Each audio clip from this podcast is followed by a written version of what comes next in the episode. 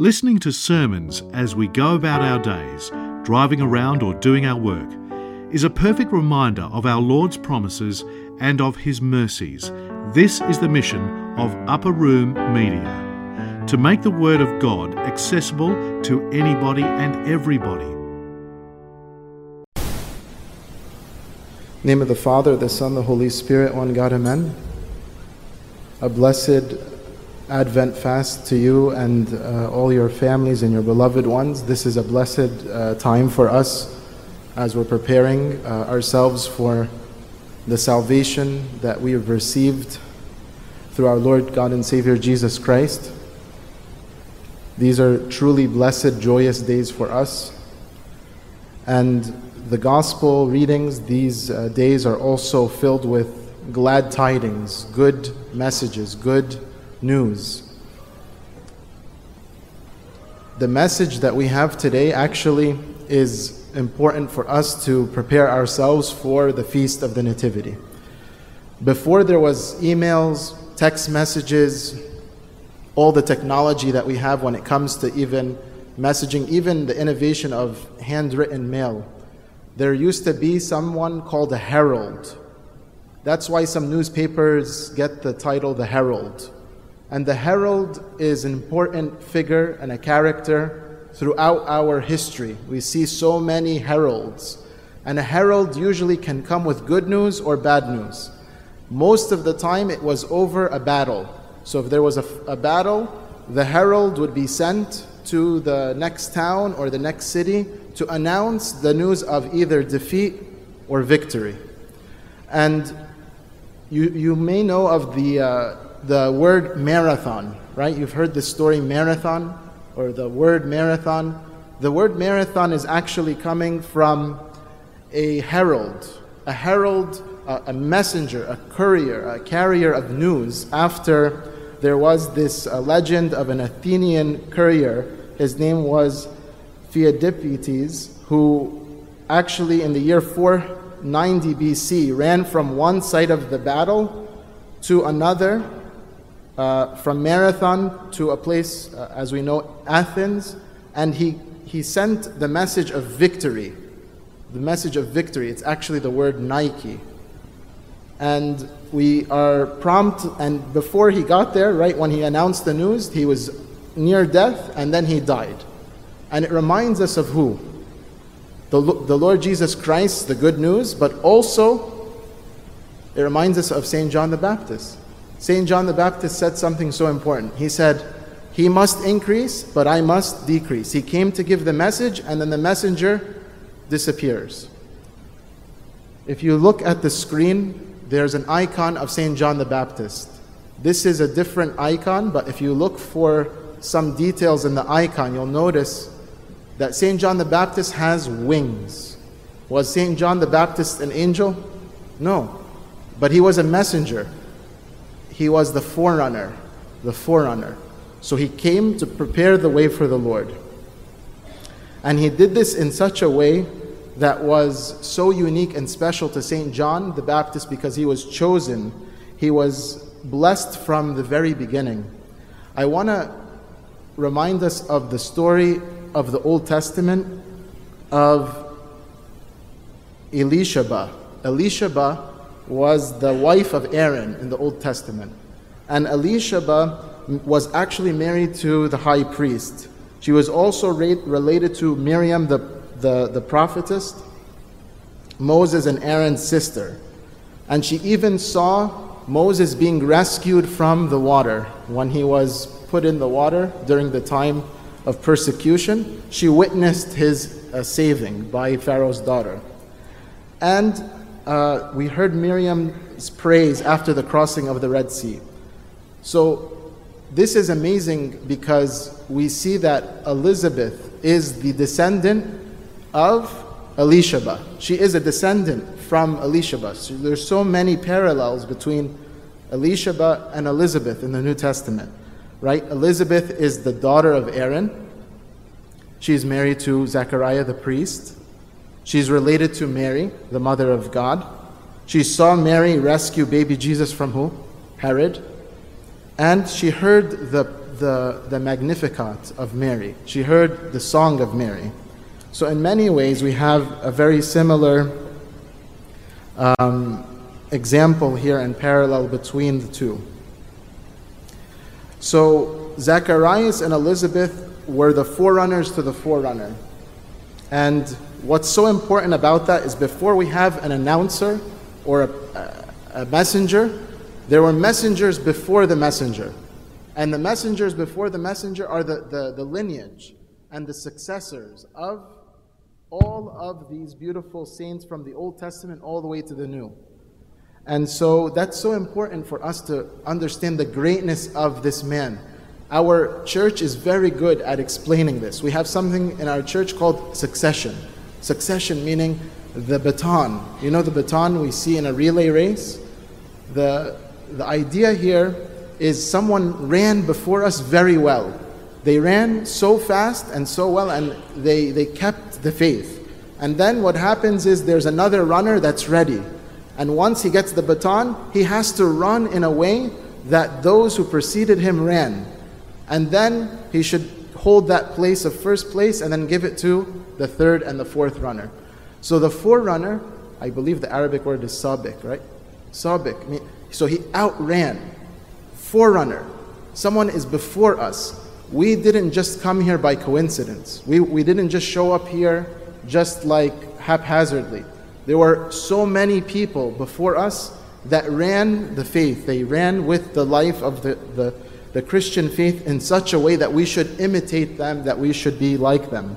So we have to consider all these great people before St. John the Baptist. So the forerunner had forerunners before him. And they also were in the line of forerunners that came before them. Each generation passed down the faith. And who are our forerunners? This is a great question for us to contemplate and reflect on this morning. It's a great exercise for us to sit for a few minutes today and think about who gave us what we have. Who, who were the ones that came before us and what did they do for us in our life?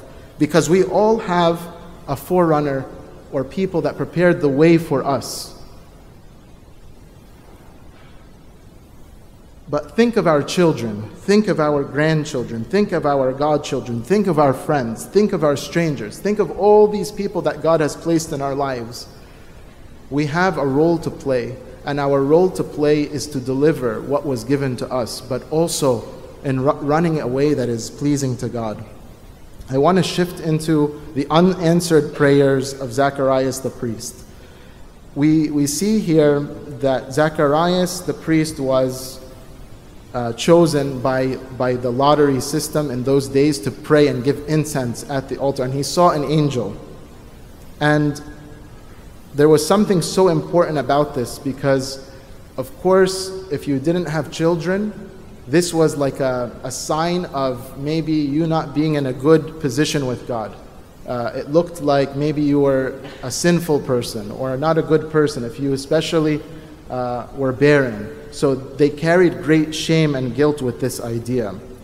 And then the gospel points out to the reader that they were still what? Righteous. So the Bible's making it very clear to us. It's not because of their sins that they didn't have the children because the, the, the gospel message is stressing they were righteous, they were good people, they were holy people. So it wasn't because of their sins that they didn't have children and that Elizabeth was barren. And then, when Elizabeth and Zacharias prayed for a child, their prayers were unanswered. God didn't give them the, the, the request of a child.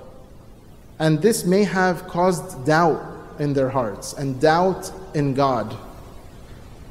And worse than that of self doubt is the doubt of God.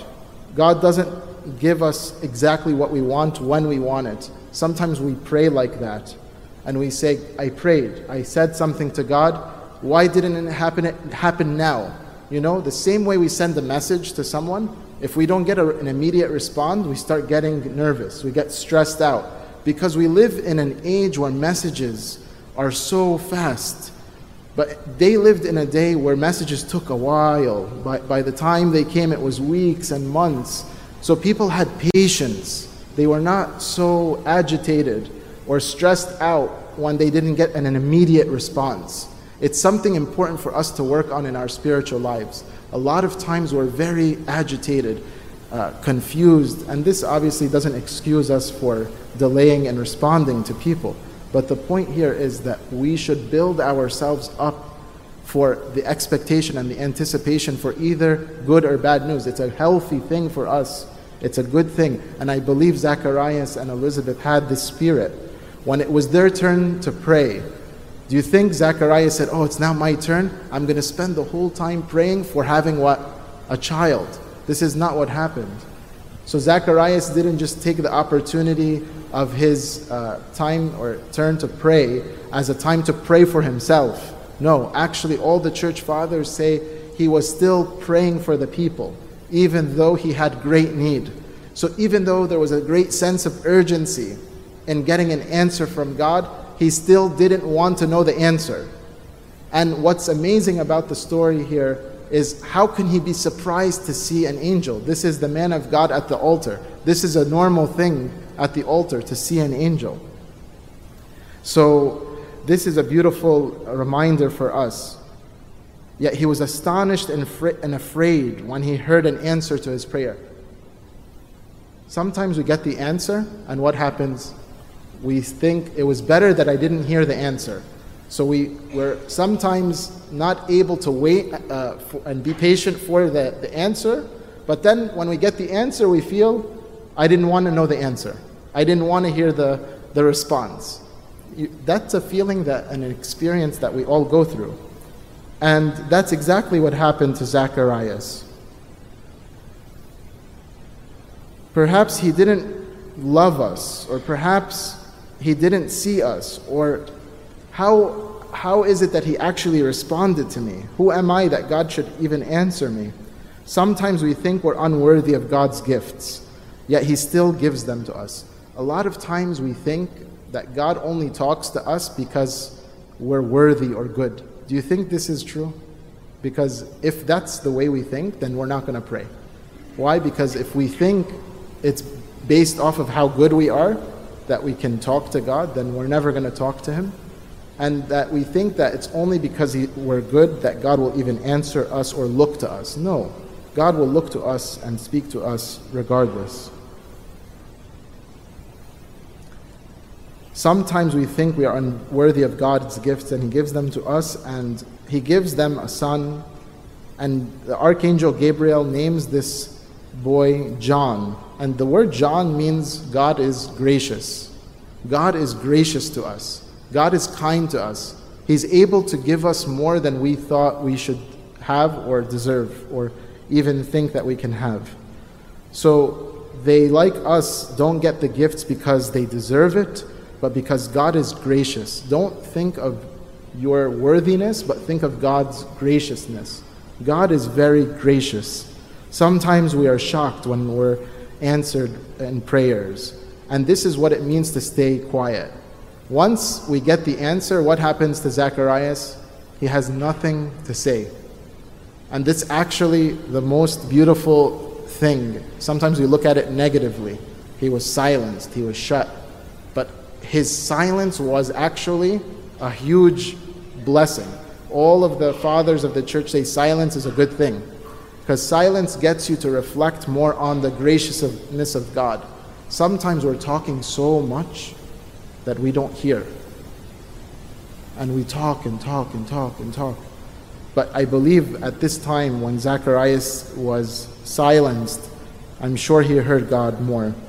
Silence could be a space for us to process, a space for us to contemplate, a place for us to grow in God's love. That's why we have to have quiet time every day. That's why we have to make a time in our day where we just stop, turn off the phone, turn off the, the internet, turn off everything that's technology, electronics, go into a quiet place, go into the, the place of the heart. We have to surrender to God's will. Surrendering is a beautiful thing, and submission to God is a beautiful thing.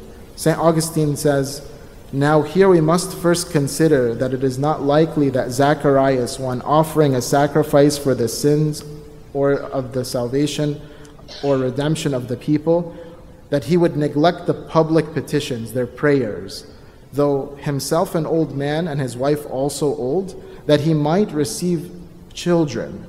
So, this is what I was saying before. He's not praying for his own concern to have a child, he's praying for the people. And at this time, so much he had despaired, even not in not having children, that he would not believe.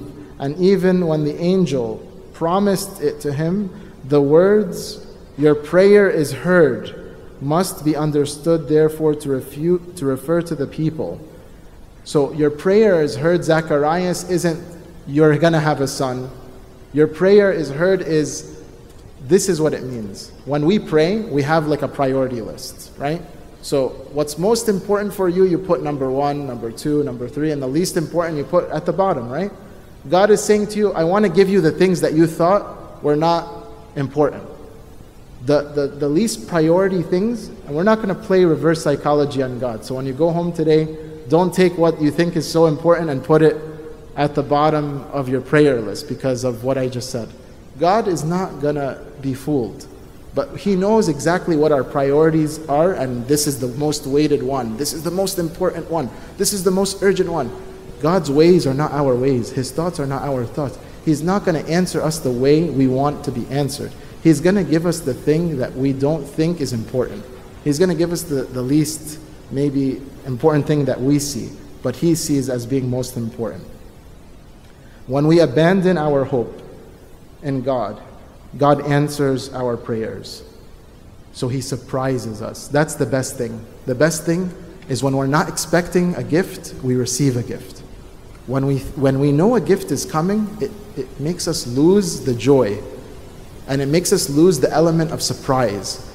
Imagine when you are thinking so much about something you're about to buy or to get, and you know it's inevitable. You're going to get this, you're going to get that. You're already enjoying and savoring it because you're thinking about it. And then you get it and you feel, oh, like, okay, no big deal. But then, if you have no expectation and this thing comes to you, how do you feel? Feel so, you know, grateful and, and you see God's graciousness. So, our life is like this with God. We should surrender to God and make room for His will. We should pray this prayer truthfully and honestly Thy will be done. Thy will be done. We say it every day in the Lord's Prayer. Do we believe this? Do we believe Thy will be done? We, we should remember this prayer is so powerful. I know that God can do everything. This is no question. Everything is possible with God. I know that I can't do anything. This is also very true. But then I know God can do all things, and your will be done. It's that simple.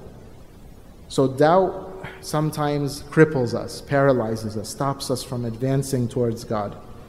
And I believe our way of living life is so important because the way we live our life is our message. This is the message. We don't need to talk so much, but how we walk the walk, how we live the faith. When others see us be one who is like St. John the Baptist, we run in a way and we prepare a way for the good news. We make way for the Lord. We make way for the good news. We make way for the one who is more important. The humility of St. John the Baptist is great, and he is truly a, a great saint in our church. He is right after St. Mary. So, right after St. Mary is St. John the Baptist. And for us, he is a great saint. And uh, we have beloved Johns, right? We have John the Beloved and we have John the Baptist. The name John is a very special name. And we have so many blessings that we can obtain and receive from their examples. And glory be to our God forever. Amen.